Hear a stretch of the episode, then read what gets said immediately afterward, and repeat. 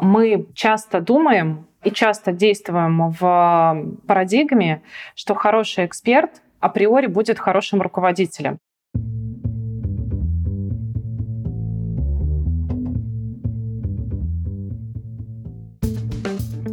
Привет, я Юра Агеев, и это 168 выпуск подкаста Make Sense. Вместе с гостями подкаста мы говорим о том, что играет важную роль при создании и развитии продуктов. Люди, идеи, деньги, инструменты и практики. И сегодня мой собеседник Ксения Авдей. Мы поговорим о том, как руководителю пережить свой первый год в новой роли, на какие области обратить внимание и какие ошибки чаще всего совершают. Отдельно обсудим, почему важно уметь оценивать собственные достижения и как к этому можно подходить. И еще поговорим о теме вертикального роста и переходе с руководящих позиций на топ-менеджерские. Какие есть траектории перехода, что чаще всего мешает и помогает сделать карьерный рывок, и почему иногда полезно уметь выключать эмпатию. Подкаст выходит при поддержке конференции по менеджменту продуктов Product Sense и сервиса Product Sense Academy. Ксюша, привет. Привет. Расскажи немного про себя, пожалуйста. Я э, SEO школы менеджмента академика, которая занимается обучением менеджменту в разных его форматах. Так, а чем до этого занималась, чтобы подвести так плавно к теме нашего разговора, да? А в прошлом я специалист отдела HR таких компаний, как Ernst Young, Groupon и Яндекс. На последнем рабочем месте в компании Яндекс я руководила группой подбора персонала для всех направлений неразработки. То есть это от секретарей, заканчивая коммерческими директорами специалисты входили в нашу вотчину. Так, хорошо. Интересно, на самом деле, пересечение таких компетенций. Еще знает и психолог. Да. Вот, теперь точно пересечение компетенций, а, которые задают почву для нашего разговора сегодня. Особенно интересно было поговорить как раз про менеджмент, да, про руководство. Когда мы готовились, прозвучала такая мысль, которая мне показалась очень важной, и мы уже несколько раз на самом деле заходили с разных сторон с вопросом, знаешь, вот о том, 2021 год. Ну, в смысле, там э, уже пару тысячелетий люди так или иначе занимаются менеджментом и что-то документируют. Даже три с половиной тысячи лет назад, по-моему, письменность придумали. Вот. А мы все так же, каждый новый человек, который приходит в эту сферу, который становится руководителем, который, э, ну, вот, получает какую-то, да, там, задание направить людей куда-то что-то пойти, он каждый раз сталкивается с одними и теми же вызовами. И я продолжаю задавать этот вопрос. Почему? Попробуй ты тогда на него ответить. Почему так происходит все из раза в раз? Очень хороший вопрос. Я тоже его себе э, задавала, когда начинала работать, вообще подступаться к теме менеджмента. Я пришла к такому выводу. Менеджмент — это следствие того, что происходит в мире. Это ответ на вызовы, которые происходят в каком-то сообществе закрытом, более закрытом, более открытом, потому что страны, например, разные по своему формату управления, сообщества тоже разные, менталитет разный и так далее. И менеджмент меняется. То есть есть вызовы, с которыми мы сталкивались и 2000 лет назад, и сталкиваемся сейчас, но на самом деле те специалисты, которые занимаются исследованием менеджмента и того, что туда начинает входить, сходятся в едином мнении. Он, конечно же, видоизменяется. Точно так же, как меняется психология. Психология — это тоже ответ на проблемы, которые существуют сейчас у человека, у личности, вызовы, которые стоят перед личностью. Поэтому, на мой взгляд, менеджмент тоже является таким следствием в некотором смысле, и он тоже видоизменяется. Например, несколько лет назад мы абсолютно не думали, что вопрос про свою собственную ресурсность будет компетенцией. То есть умение себя восстанавливать, умение работать э, со своей энергией, умение восстанавливаться адекватно той задаче, которую ты планируешь сделать. Сейчас это полноценная компетенция. Если мы отмотаем 10 лет назад, происходящее. Ну, какая компетенция, какое состояние? Никого это не, особо какая не волновало. энергия? Пойди воду заряди на телевизоре. Абсолютно верно. Иди сходи, заряди воду. А сейчас люди действительно обеспокоены тем, как получать ресурс, откуда он вообще берется, как э, брать ресурсы на более сложные проекты, как себя при этом чувствовать так, чтобы хватало на все, что тебе интересно. И люди задаются вот этими вопросами, как менеджерить себя, и, собственно, как помогать э, другим людям, например, своим сотрудникам, тоже быть и результативными, и счастливыми. Вспомнил идею. Я ее услышал от ребят из бюро Горбунова. Про нее регулярно нам напоминают в самолетах. Сначала оденьте маску на себя, а потом на ребенка. Иначе вы никому помочь не успеете. Совершенно верно. Все то же самое относится к менеджменту прямолинейно. Сначала учишься сам, потом можешь кого-то научить. Классно. Ну и, собственно, регулярно кто-то так или иначе становится руководителем, менеджером. Давай попробуем какой-то, не знаю, очертить какой-то словарный понятийный аппарат, да, вот мы говорим слово менеджер, ты говорил про менеджера, я говорил про руководителя. Одно ли это тоже?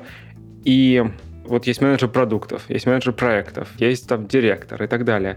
Но есть ли какой-то общий набор этих самых компетенций, которые выделяют менеджера как такового от его, знаешь, предметной области? Это хороший вопрос, э, потому что список этих компетенций, он тоже немного видоизменяется и отличается в зависимости от индустрии и отличается в зависимости от функциональности. То есть если ты руководитель продукта или ты руководитель в дизайне, у тебя все равно так или иначе немного компетенций будут отличаться. Есть, э, конечно, такие радикалы, которые говорят, да, вообще менеджмент, вот он один, делай раз, делай два, делай три, и все у тебя будет хорошо. Я считаю, что есть нюансы, и за ними, как говорится, кроется черт. Поэтому я считаю, что в каждом направлении есть свое понятие а, менеджмента, а самое главное, есть свое понятие результата.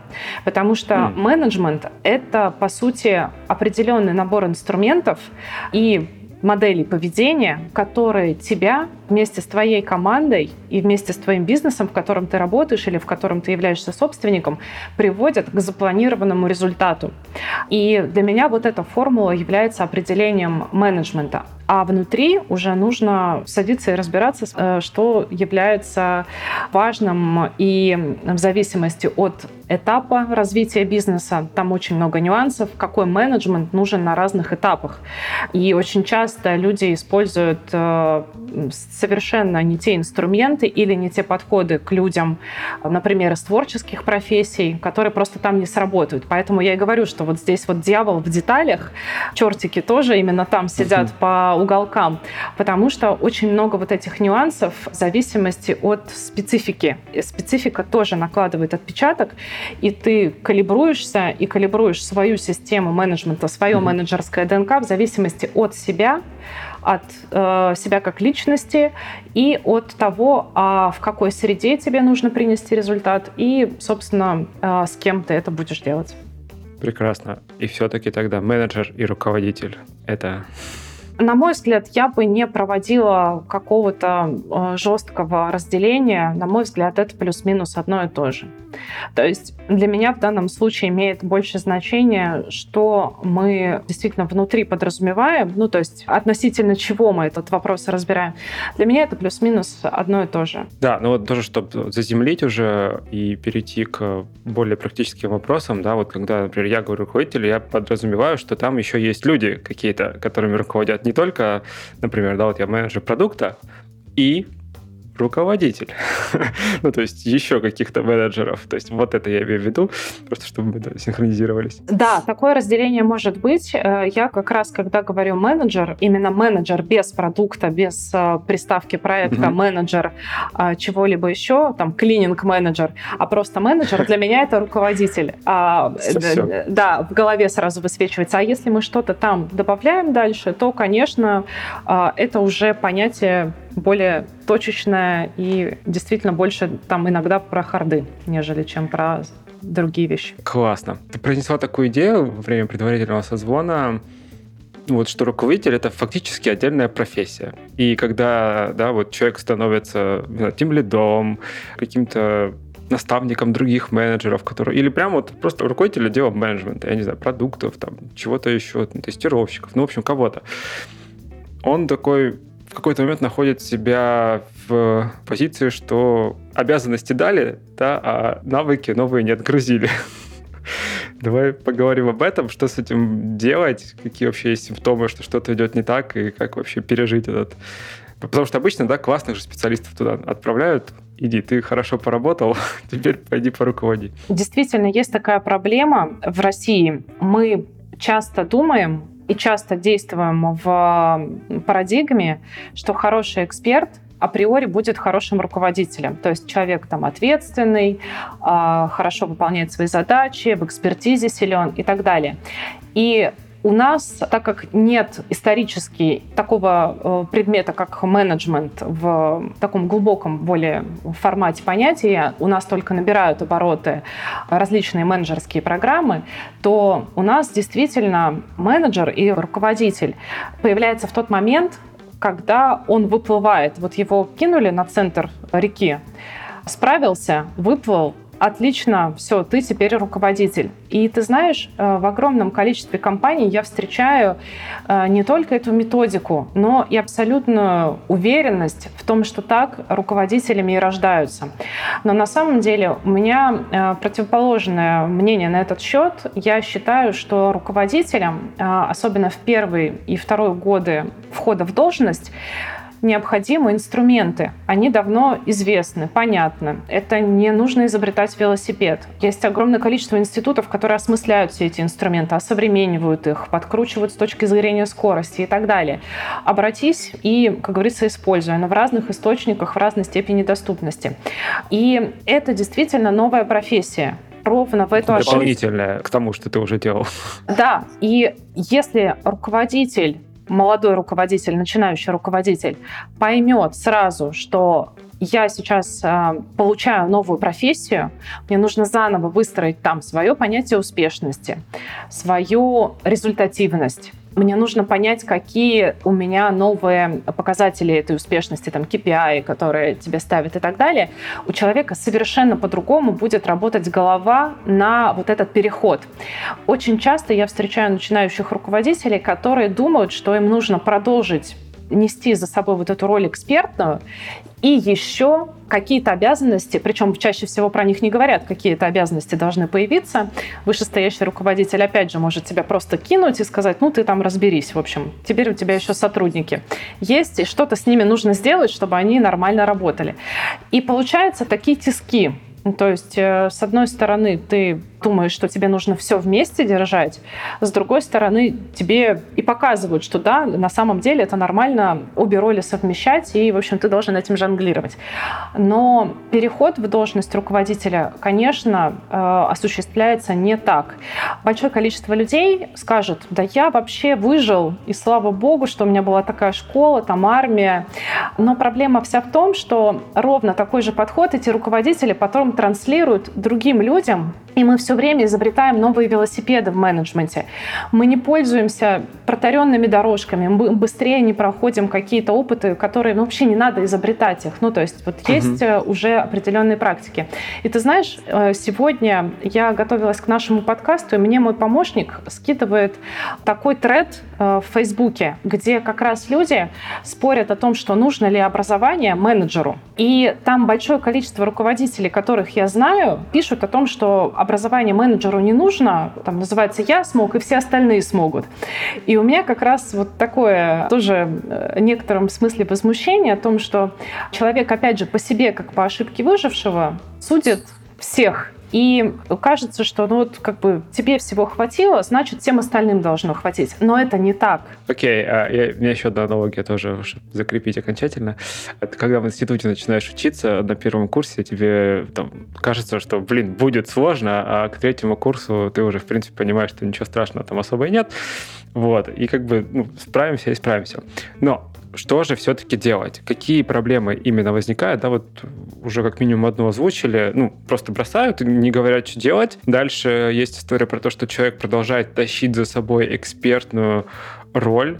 Что делать человеку, которого прям отправили в это, в FPC кинули, в общем, оставили на середине реки, Что может быть самодиагностику какую-то, диагностику, ну, в общем, какие есть инструменты? На самом деле, вот проблемы того же первого года, с которого мы начали, э, там они действительно отличаются от проблемы, например, второго, там, третьего года управления. У каждого они, конечно, свои, но я буду сегодня говорить о таком наиболее объемном запросе. Первое — это делегирование, конечно. То есть один из самых объемных запросов — это как раз а, момент перехода от эксперта к руководителю, а что нужно оставить за бортом. То есть что нужно передать, для того, чтобы войти в эту роль. То есть если я 8 часов или там 10 работаю так в своей экспертной роли, а теперь у меня еще там, например, 5 сотрудников, и я теперь тимлит, то в какие временные слоты у меня должна воткнуться эта работа с сотрудниками? Поэтому делегирование управление своим временем, управление своим календарем, а это такой микс, чаще всего там микс проблем, это как раз то, с чего руководителю такому нужно начинать. То есть нужно очень трезво посмотреть на свою занятость, на то, а куда же будут э, входить э, задачи в области управления, для того, чтобы человек за год действительно отрастил у себя вот этот навык. Слушай, ну ему еще надо знать про эти задачи. Хорошо, если действительно, вот, например, его предыдущий руководитель проводил там встречи один на один, или там помогал а, с планированием какого-то развития, или вот как-то интересовался вектором того, что интересно человеку, и помогал в этом. То есть хорошо, если у человека есть хороший пример, и тогда, может быть, он начнет это делать, потому что он, в принципе, думает, что так и надо. Ну, и так действительно было бы неплохо.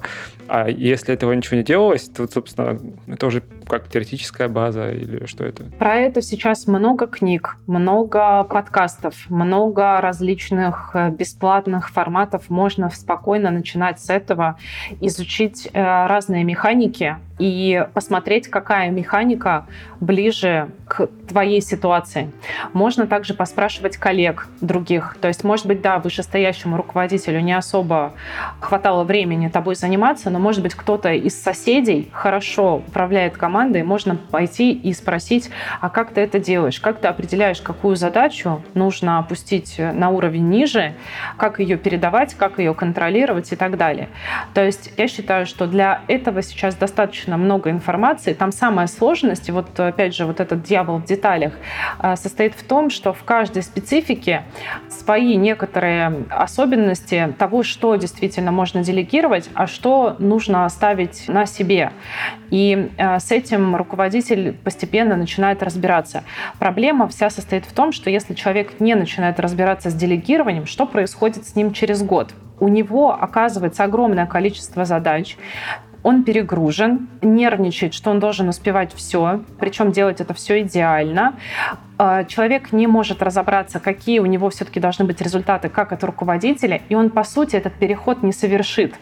Он не будет руководителем, он будет таким старшим менеджером, который, э, с одной стороны, какие-то, может быть, функции выполняет, но полностью на роль не перешел, и на следующем этапе развития если он захочет идти вверх дальше, у него будет вот эта проблема, и чаще всего он будет, опять же, на следующем уровне перегружен, он просто не сможет взять эту следующую высоту, будет переживать из-за того, что вот он должен, опять же, сохранять на себе всю экспертизу. И вот есть люди, которые на себе очень долго тянут эту экспертную роль, огромное количество экспертных задач и не понимают, почему они не растут. Окей, делегирование. С чем еще возникают сложности при переходе в роль? При переходе в течение первого года, конечно же, много вопросов, которые связаны с работой с командой. И, наверное, это тоже второй кусок, а, как работать, какое количество встреч необходимо, сколько раз нужно встречаться в неделю, как ставить задачи, как э, спрашивать результат, как регулярно контролировать, чтобы не свалиться в микроменеджмент.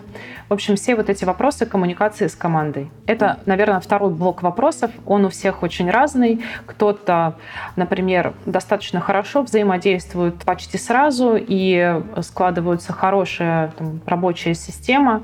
Кто-то хуже приходит к каким-то инструментам, не хватает для этого, может быть, насмотренности или какой-то первой такой интуиции управленческой. Но вот э, там я бы видела самые такие жирные э, задачи во вторую очередь. Мне кажется, в первом блоке много проблем с изменением отношения. Тебе нужно как-то в голове перестроиться. А вот второй блок пошел, взял скрам. Я не знаю, ну, что-то, какой-нибудь, не знаю, готовый там инструмент. Там, правда, тоже есть э, моменты, которые, мне кажется, могут э, вызывать много вопросов у тех, кто только начинает, да, про отношения людей. Вот теперь я руководитель, а они, а раньше мы там ходили в столовку вместе, что-то типа того. Да, межличностные вопросы, конечно же, возникают. А еще возникают вопросы, кого-то назначили, а другие спрашивают, а почему не меня? По каким критериям? осуществлялся этот выбор, и тебе нужно фактически, э, если руководитель, опять же, вышестоящий, не вышел с инициативой и не объяснил команде, нужно самому объяснить э, с помощью своего авторитета, своих действий, почему именно ты занял. Я, кстати, попадала ровно в такую позицию, когда определенное количество немых глаз смотрело на мои презентации в качестве руководителя. Такой немой вопрос в глазах. Почему не мы? Почему не я? Почему она? Почему это странно странная девушка. Но потом, через несколько месяцев, все приходили и говорили, а мы теперь понимаем, почему она. Все нормально, вопросов нет. То есть это действительно такой челлендж, это вызов. Хорошо. А, так, окей, два блока. Третий есть или еще какой-то? Третий — это, наверное, результаты. Э, что такое результат от моей работы? Огромное количество запросов, например, когда люди ищут работу и пытаются как-то сформировать свой карьерный трек, задаются вопросом, а что является теперь моим результатом как руководителя? Как бы в экспертной роли понятно было, делаю раз, делаю два, делаю три, а что я могу себе присвоить? А могу ли я себе присвоить работу Васи? Вася делал какой-то отчет, а я могу сказать, что вот мы сформировали систему отчетов, и это мой результат. Или это Васин результат. Я могу это записать в резюме или не могу? И вот это большое количество вопросов по отстройке своей результативности, то есть по постановке своей внутренней опоры на свою теперь текущую успешность. Очень много людей отказываются через год или полтора от роли руководителя ровно потому, что не чувствуют успешности, не чувствуют своих результатов и откатываются назад, потому что в экспертной роли гораздо проще считать Ощущать свой результат. важность еще, да, свою тоже. Да, совершенно верно. Да, вот, наверное, вот эти три блока такими крупными мазками я бы выделила. К третьему блоку прям тоже хочется э, прокомментировать его потому что я тоже ярко помню момент там, перехода из э, программирования там, в руководство командой, а потом дальше в менеджмент, когда ты действительно в какой-то момент теряешь возможность сказать, я это сделал, во-первых. А во-вторых, появляется, ну, это мы сделали вообще, или вот конкретно вот эти ребята сделали команды, молодцы, там, и так далее, и так далее. Но, с другой стороны, да, все-таки у там, проектов еще чего-то есть результат, но здесь тоже есть одна ловушка в том, что обычно этот результат, он очень сильно отложенный. Ты такой, ну, делаешь, делаешь, делаешь, э, три месяца, полгода, бам, вышел. Ну, как бы понятно, что есть э, там дейлики, есть ретроспективы, есть демо и прочие штуки, но ребята задачи закрывают, а ты нет. Вот. Ты затронул очень э, интересную болевую точку, соглашусь с тобой полностью, про отложенность результата, что результат руководителя переходит в совершенно другой цикл результативности. То есть кто-то месяц поработал и почувствовал результат, например, там, по количеству там, и так далее, а у тебя действительно в голове теперь более объемные сложные проекты, и у тебя, например, некоторые проекты и их успешность будет посчитана только в конце года. И у тебя mm-hmm. вот эта такая внутренняя жвачка, то есть, ну, когда уже этот конец года, когда я смогу это себе присвоить. Да, действительно, это тоже важный момент. А что с этим-то делать? Есть ли способ как-то научить себя это понимать? И, или здесь как бы рационализация? В общем, что здесь вообще происходит? Здесь важно, во-первых, это просто понять. Вот сейчас нас будут слушать люди, и то, что они это услышат, им это уже облегчит в голове задачу. Они будут понимать, с чем им работать. Ну, то есть какие им направления нужно сейчас выбрать и понять, что там нужно быть особенно внимательным. Второй момент. В зоне результата важно все-таки поговорить со своим руководителем, какие он видит результаты, которые он хочет видеть от тебя в новой роли. То есть собрать от него его потребности, что он хочет. А, ожидания. Ожидания, да. Например, э, мой руководитель в свое время сказал, слушай, мне вот без разницы на различные KPI. Вот у меня есть один KPI. Ко мне не приходят твои заказчики. То есть вот у тебя все настолько гладко, ты настолько на своем уровне все закрываешь, всю поляну, mm. что вообще до меня не доходит ни одной негативной обратной связи все для меня это было принято как цель. И я действительно сделала такую сеть работы, чтобы все это замыкалось на мне, чтобы люди чувствовали во мне, мои заказчики, реальную опору в решении проблемы и мне требовалось пойти там выше, чтобы разъяснить эту историю. То есть вот мне так была поставлена задача. Кому-то может быть по-другому. То есть нужно все равно узнать от руководителя требования, а потом посмотреть, как ты можешь это с точки зрения инструментов реализовать и какой ресурс тебе нужен. То есть если тебе его не хватает, например, тебе не хватает сотрудников, ты понимаешь, что задача объемная, люди рвутся, значит, нужно идти и аргументированно объяснять, почему тебе нужен там альтернативный ресурс, почему для этого достижения этой цели нужны другие ресурсы. И потом посмотреть, проаудировать текущую команду, если, например, человек зашел с нуля или э, с этой командой не работал, и посмотреть, с какими болями они к тебе пришли, то есть какие тебе еще нужно будет в течение года, например, порешать проблемы этих людей внутри работы, внутри рабочих процессов. Знаешь, такой двусторонний процесс, двуглавый орел. Ты как бы и на руководителя работаешь, и на своих сотрудников. И это самое правильное. Потому что очень часто люди либо работают на сотрудников и устраивают такой профсоюз очень часто. Демократия начинает там да, да, совершенно верно. И такая э, отдельная сущность, которая борется против всего плохого за все хорошее. Либо человек, наоборот, слишком ориентирован на своего руководителя и забывает про интересы команды. Вот это угу. очень сложный баланс, но его можно в течение первого года вообще начать просто осмыслять и это себе аккуратно записывать в новые результаты, в какие-то там узкие горлышки, которые нужно починить, и постепенно начать их там вычеркивать и постепенно формировать формировать свое понятие результата, а, в чем оно будет выражаться, какие еще проекты нужно дозапустить и так далее.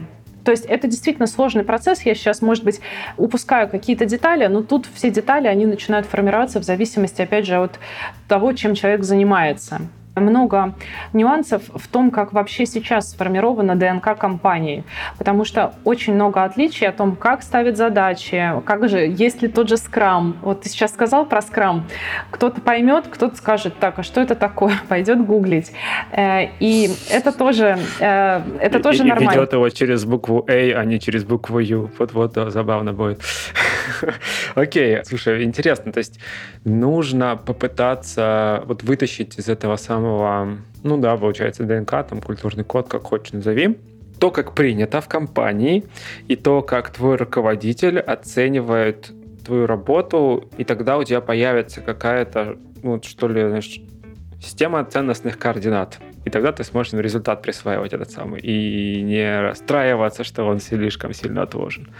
Да, то есть на это нужно дать себе время, нужно понимать, что это сразу может не сформироваться. Сначала будет туман, а постепенно Слушайте, можно интересно. к этому прийти. А, смотри, мы три пункта да, обсудили. Делегирование работы с командой и результаты.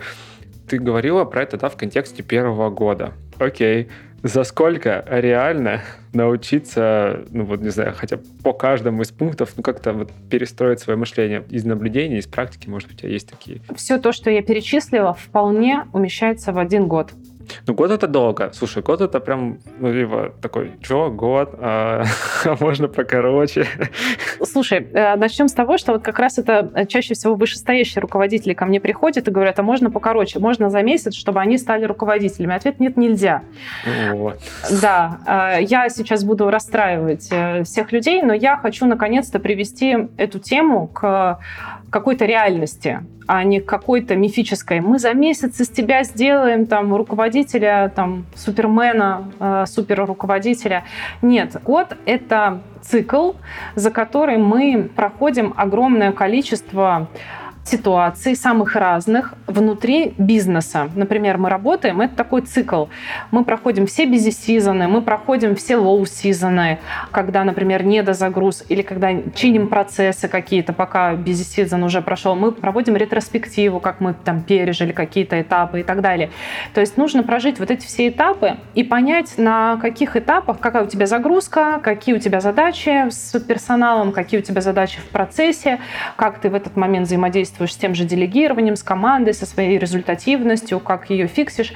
И год — это этап присвоения себе. А если мы говорим про то, чтобы научиться инструментарию, то это 2-3 месяца. То есть инструментарию, mm-hmm. который человек э, начнет пробовать на своем рабочем месте и начнет получать какие-то определенные результаты. Но чтобы вот эти результаты действительно зафиксировались и были осмыслены руководителем, когда это все теперь успешно, и я теперь действительно шагнул э, в позицию руководителя, то, конечно, это подольше. А инструменты и первые тесты, конечно же, начинаются гораздо раньше. То есть, да, тут такой тогда можно вывести из этого тезис, что как бы научиться, в принципе, инструментам, там, теорию почитать, это быстро. Вопрос в том, сколько времени потом займет э, вот интеграция этого всего на такой уровень, чтобы ты ну, неосознанно уже, что ли, действовал. Не знаю, как это по-другому сформулировать, потому что у руководителя меняется и нарратив общения с командой, и эмоциональный интеллект начинает там как-то развиваться, да, в общем, вот эти все штуки. Да, помнишь, мы начинали с тобой с того, что менеджмент — это набор инструментов для получения тобой и твоей команды ожидаемого результата. Вот как только mm-hmm. ты понимаешь, что вот эти инструменты тебе дают возможность к этому результату двигаться, а вот эти не дают, потому что, знаешь, я вот сколько общаюсь с руководителями, столько понимаю, что иногда для кого-то что-то супер рабочее, а для кого-то не рабочее совсем. И это нормально. Вот на вот эти эксперименты понять, вот это на мне сидит, платье, вот это нужно подшить, вот это нужно переделать. На это уходит время. И уходит время на такое, знаешь, подведение итогов, что это действительно тебе приносит результаты. А инструментарий действительно это не так долго, и эти инструменты, знаешь, что самое приятное в менеджерских инструментах, когда ты про них читаешь, они тебе абсолютно понятны они такие имеют характер инсайта. Ты их читаешь и думаешь, ой, как просто, почему же я сам до этого не додумался? И это хорошо. То есть наше мышление начинает воспринимать, думаешь, о, классно, этот инструмент мне облегчит жизнь. Я сейчас пойду с ним поэкспериментирую, там, поработаю со своим календарем, ну и так далее.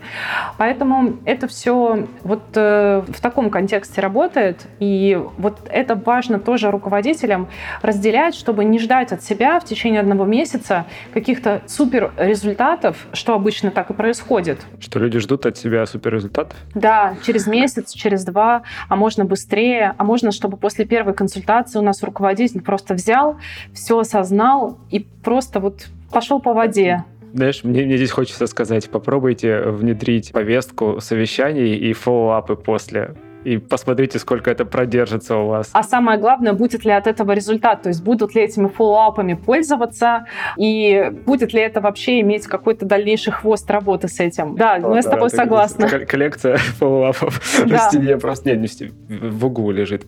Хорошо, окей, слушай, мне кажется, просто здорово поговорили про три основных болевых точки начинающих руководителей. Давай двинемся дальше. И прям, наверное, радикально дальше, это то, что мы анонсировали. Вертикальное развитие да, то есть когда... А дай ты определение, потому что я не могу его дать. Под вертикальным развитием понимают очень много разных э, вещей, много разных процессов. Я расскажу, как вертикальное развитие понимаю я. Потому что таких э, методик и теорий по вертикальному развитию их очень много. Я под вертикальным развитием понимаю рост по должностям.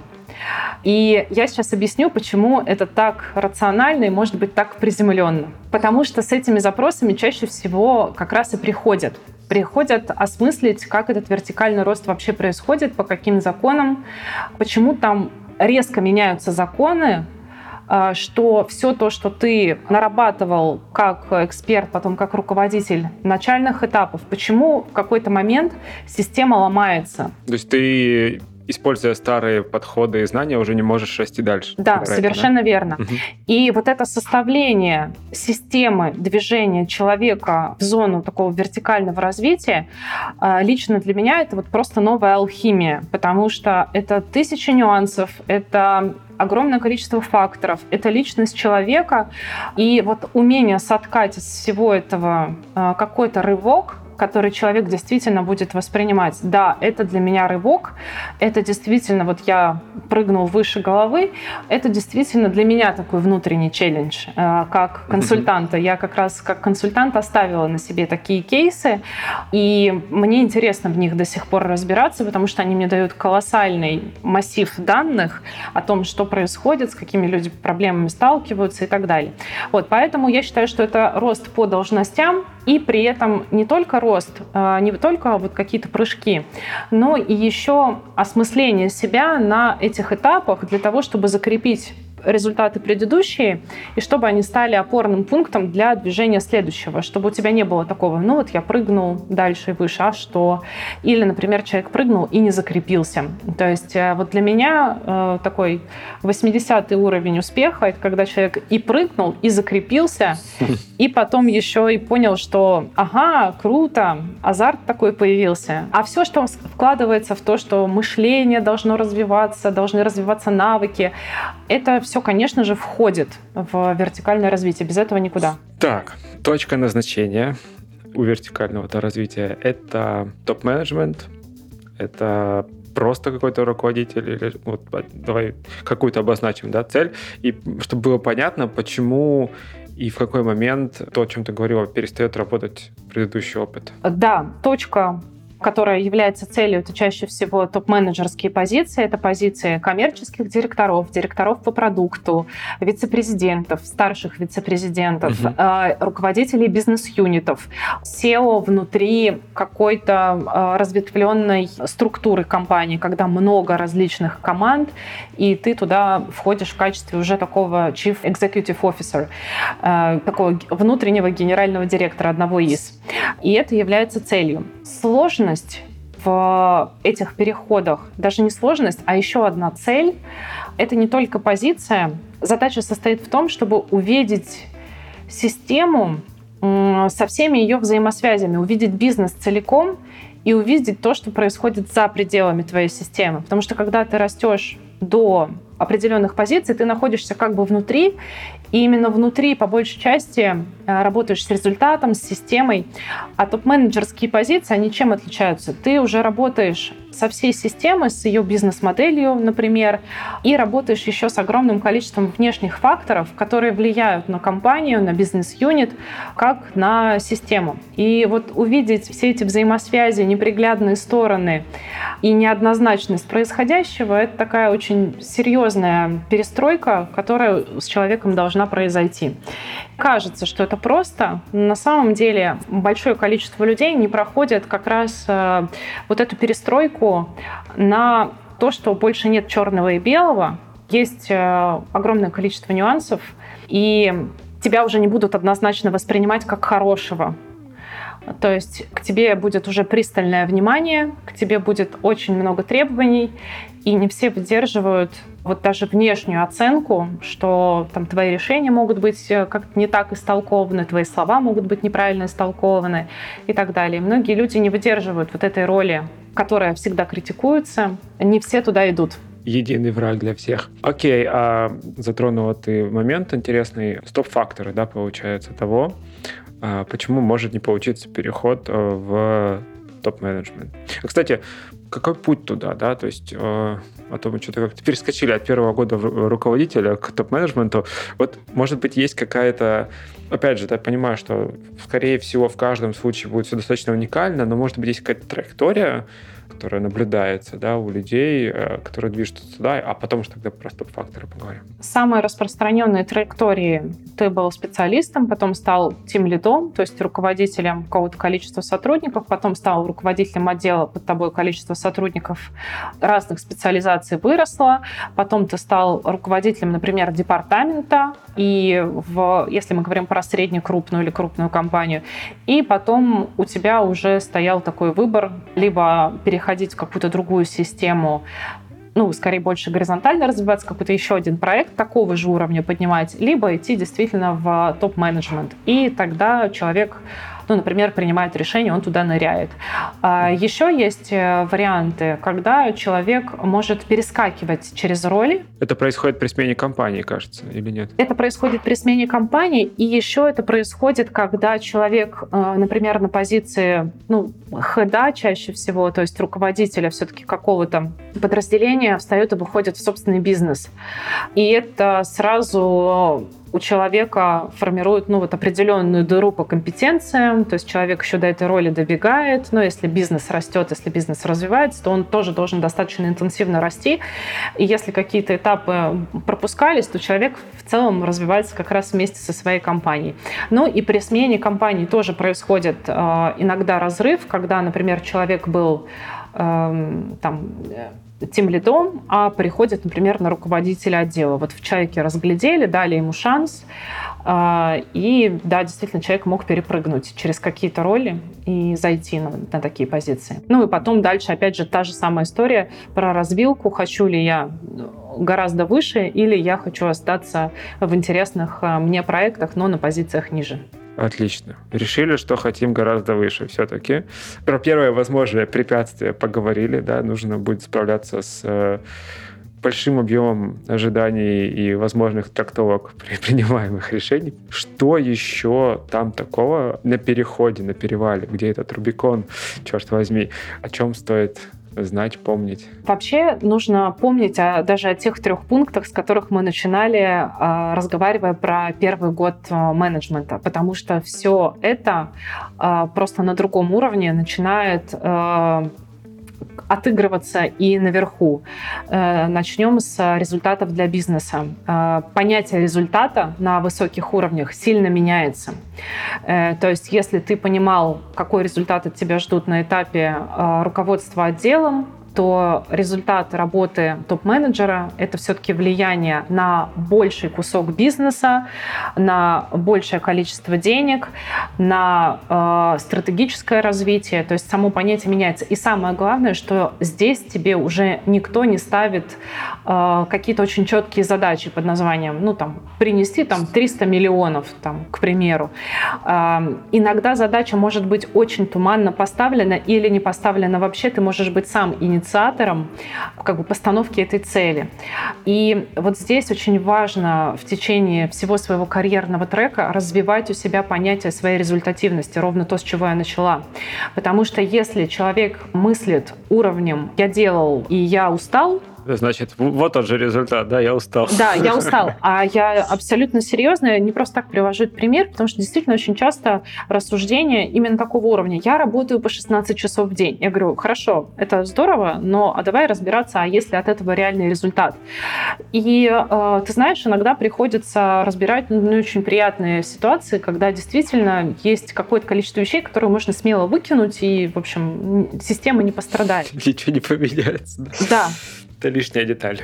Поэтому вот это вот понимание, на что ты влияешь и как это влияет на бизнес, то есть что это дало бизнесу, а, вот этот вопрос должен в какой-то момент стать твоим постоянным спутником а, для того, чтобы ты чувствовал опору на свою успешность, что ты развиваешься как руководитель, ты развиваешь влияние на бизнес, и тебе будет э, действительно проще проходить какие-то определенные этапы, этапы вертикального роста, если ты все-таки за своей результативностью э, следишь, и ты можешь ее объяснить, mm-hmm. и что на рынке действительно это воспринимают как результат. То, что ты будешь ходить по собеседованию, и тебе будут говорить, это результат, а это результат там, для нас не интересен и так далее. У тебя будет происходить тоже такая калибровка, потому что профессиональное развитие — это, увы, не наша собственная самооценка.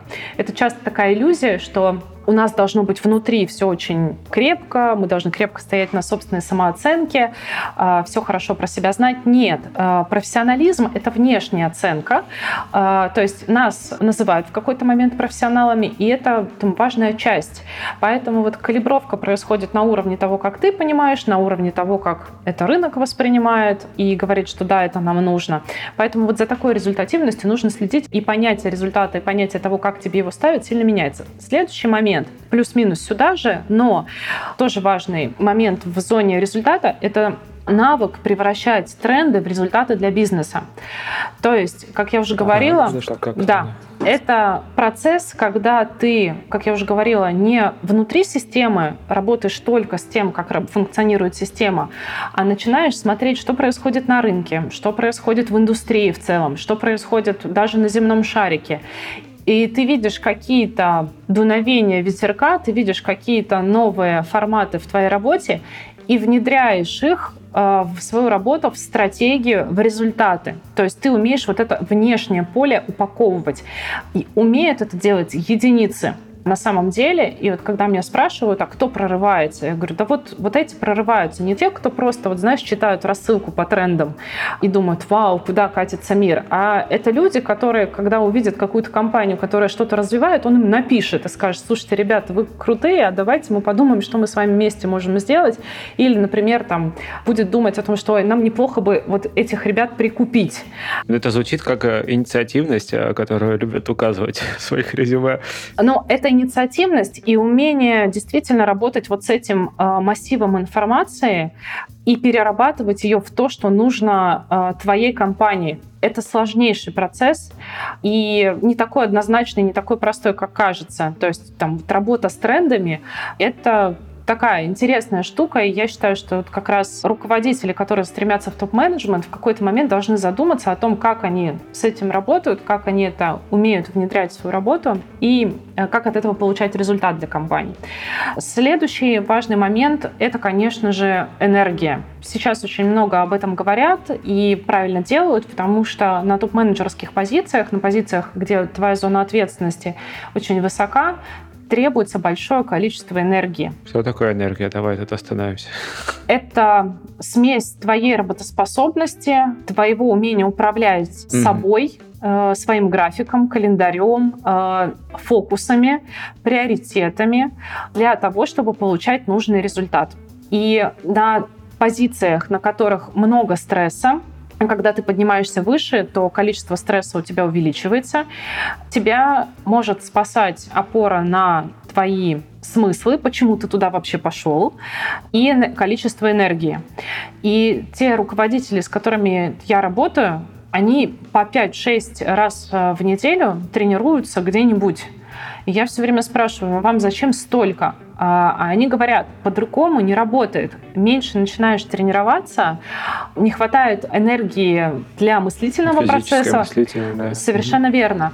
И у меня 90% руководителей э, действительно вот по 5-6 раз тренируются. То есть не три раза, а вот действительно ходят, и они говорят, это, един, это вот способ хороший, только снижаешь, например, интенсивность, а, сразу теряешь, чувствуешь, что теряешь в ресурсе. Вот удивительно на самом деле, но вот так оно и есть. То есть кажется, что вроде как человек тратит время, наоборот, расходует ресурс, а это как-то работает все равно по-другому. Ну, то есть вот э, это тоже такой важный момент. И вот это умение себя восстанавливать, умение следить за своей головой, за своей физикой, не просто вот такое, как сказать, органически данное количество тебе энергии, а именно умение восстанавливаться. Э, там э, на высоких позициях очень часто я встречаю как раз не органически какое-то количество энергии, а именно умение работать с ним. То есть потратил, восстанови. То есть она не встроенная. Совершенно верно. Нет, они просто научились э, находить вот этот баланс между дать, э, брать и угу. э, понимают, какие инструменты им в этом помогают. Ну, собственно, что еще, наверное, меняется из таких самых важных и понятных пунктов? Нужно выращивать опоры внизу. Ты не пойдешь выше, если ты не выращиваешь себе замены, э, потому что тебя просто не дернут э, твои адвокаты. Они... Ну, типа, ты так хорошо работаешь, э, зачем что-то... Работает, не трогай, вот так. Совершенно верно. И руководители, если будут видеть, что под тобой не растет крепкая опора, не будут тебя двигать наверх потому что будет страшно. То есть вот этот человек сидит, он там держит, а очень часто же руководители держатся за свою роль. Я вот здесь незаменим, вот эта система работает только вот так. И боятся, например, выращивать замов. Но нужно менять э, формат этой работы, нужно наоборот, как раз если есть э, амбиции на вертикальный рост, растить под собой такие мини-аналоги тебе. И не нужно этого бояться. Это, наоборот, э, говорит о руководителе, очень хорошо, и человек, который умеет выращивать под собой себе равных, ну, это вообще просто герой и талант если человек обладает таким талантом, если еще приносит результат, то э, проблем у него с э, этим точно не возникнет. То есть нужно убирать эти страхи о том, что я вот сейчас выращу, они mm-hmm. уйдут, я выращу, они меня подсидят. Ну, как бы это не так прямолинейно работает. А, ну да, это классический страх из места, где переход между должностями осуществляется только по дворцовым переворотам или когда человеку пора на пенсию. Окей, что еще? Какие еще есть топ-факторы препятствия на пути? Важный фактор, наверное, вот последний, который выделил, их, конечно же, много-много нюансов внутри тех пунктов, которые мы обсуждаем, но последний, его очень редко учитывают, это как раз те самые адвокаты сверху, то есть построенные коммуникации с людьми наверху, в параллели с тобой, для того, чтобы эти люди действительно тебя, как в хорошем смысле волна, выкинули на другую позицию. У нас большое сопротивление и очень серьезная стигма по поводу связей, по поводу взаимодействия с людьми, по поводу формирования нетворка. И это действительно проблема. Люди считают, что это ужасно э, делать карьеру через нетворк. Но они не делают карьеру через нетворк. Тут нужно разделять. Тебя это могут через нетворк даже и позвать, но если ты не добьешься результатов, тебя все равно оттуда, как говорится, выгонят. И большое количество факторов, помимо твоих связей, влияют на то, что ты смог добиться результата. Но у нас вот как-то это все склеивается в голове и превращается, м-м, ты туда попал по, знакомству. по знакомству, да, да, да. Хотя это абсолютно не так. Э, и знакомство... Можно смотреть на это как на стейкхолдеров, да. Да. Да. Вот есть люди, от которых э, что-то там зависит и вообще. Вот, и нужно формировать вот эту сеть того взаимодействия, чтобы о тебе, как о человеке с потенциалом, люди знали. То есть это не то, что возьмите меня, пожалуйста, там пригрейте. Нет, знайте о моем потенциале, знайте, что я могу больше, знайте, что я хочу больше, знайте, что я сейчас готов взять больше. Это именно о том, чтобы у тебя были каналы трансляции, что ты готов дальше пойти. Mm-hmm. И для того, чтобы у тебя была своевременно возможность э, и нормально выстроенные отношения, объяснить этим людям, почему как бы тебя нужно промотировать уже к ним наверх. Это чем-то, знаешь, похоже на совет э, стартаперам. Читал про него несколько раз в разных источниках. Даже если э, инвестор вас не готов инвестировать прямо сейчас, вы ему просто раз в два, в три месяца отправляете отчетик. Ну, типа вот, э, ну да, в первый раз не получилось, а просто мы, мы вот это, вот это сделали, вот этого достигли, и так далее, и так далее. И таким образом просто, да, коммуницируя о своих результатах, о своем продвижении, ты ну, вызываешь доверие какое-то и, может быть, даже любопытство и интерес. Также мне кажется, и здесь может быть что-то похожее. Совершенно верно. Это отличный совет. И если руководитель дает о себе знать в таком формате, хей, у нас тут вообще-то результатики подоспели, и вообще мы тут как бы двигаемся, и мы тут э, классные, то, конечно, это важно. И вашему руководителю важно это знать, да и вам э, приятно э, присваивать себе результаты и ими гордиться. Это абсолютно нормальная история. Но у нас люди этого катастрофически боятся и избегают коммуникации про свою успешность, а потом не понимают, почему они ее себе присвоить не могут. Но я повторюсь, профессионализм — это и твоя самооценка, и оценка тебя. Извне. Да, да извне. Угу.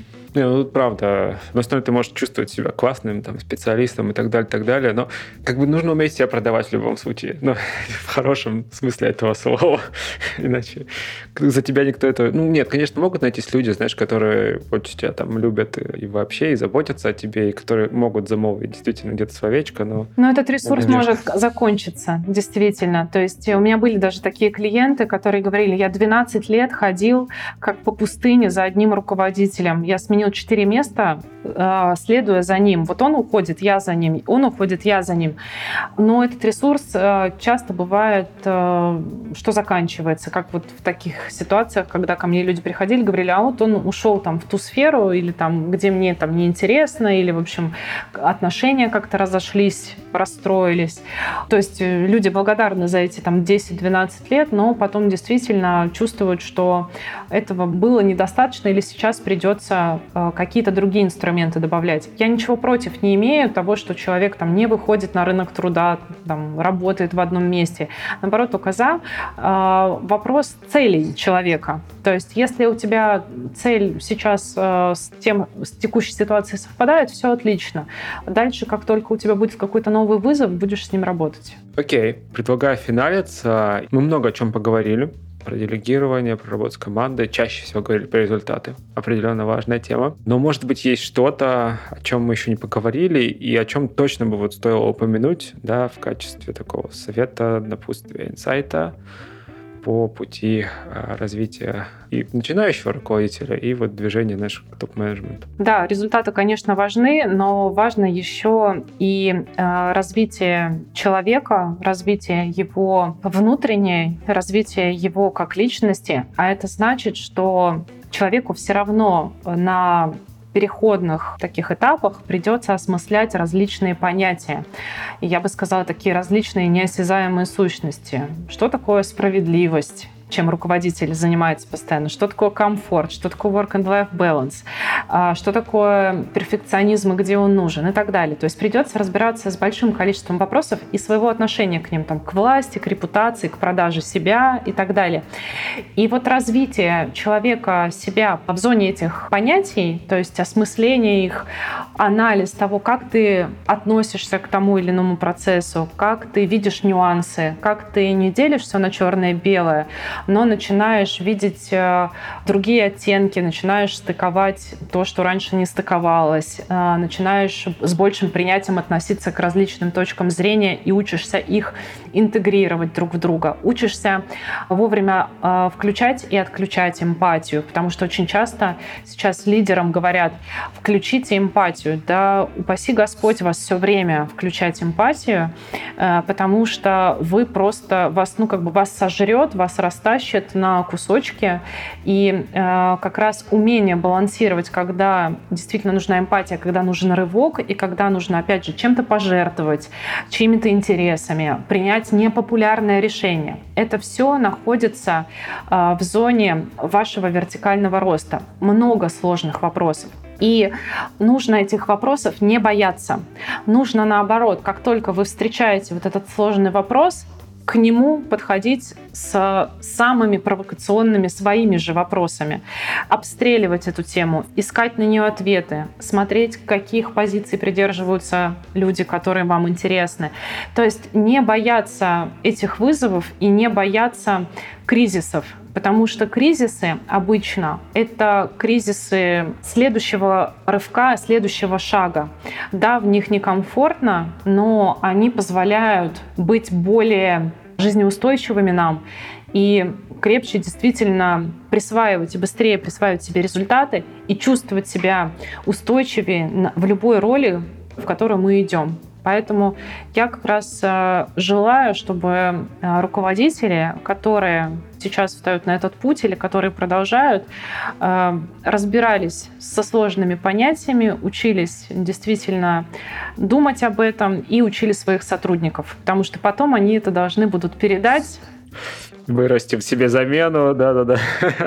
Классно. И чтобы у нас действительно было взрослое, думающее э, сообщество, а не э, люди, которые только учатся сжигать ведьм на кострах, э, принимая какие-то очень прямолинейные решения. В общем, я к этому призываю. Ей, круто. Спасибо тебе большое, Ксюша. Было очень интересно. До встречи. Пока-пока. Пока. -пока. Пока. Итак, в этом выпуске подкаста Make Sense вместе с Ксенией Авдей мы поговорили о том, как руководителю пережить свой первый год в новой роли, на какие области обратить внимание и какие ошибки чаще всего совершают. Отдельно обсудили, почему важно уметь оценивать собственные достижения и как к этому можно подходить. И еще поговорили о теме вертикального роста и переходе с руководящих позиций на топ-менеджерские – какие есть траектории перехода, что чаще всего мешает и помогает сделать карьерный рывок, и почему иногда полезно уметь выключать эмпатию. Подкаст выходит при поддержке конференции по менеджменту продуктов Product Sense и сервиса Product Sense Academy. Если вам понравился выпуск и вы считаете информацию, которая прозвучала полезной, пожалуйста, поделитесь ссылкой со своими друзьями, коллегами, знакомыми. Оставляйте комментарии, ставьте лайки в сервисах, где слушаете подкаст. Это поможет большему количеству людей узнать о том, что он существует. Это был 168 выпуск подкаста Make Sense и его ведущий Юра Агеев. Спасибо, что были с нами. До следующего выпуска. Пока.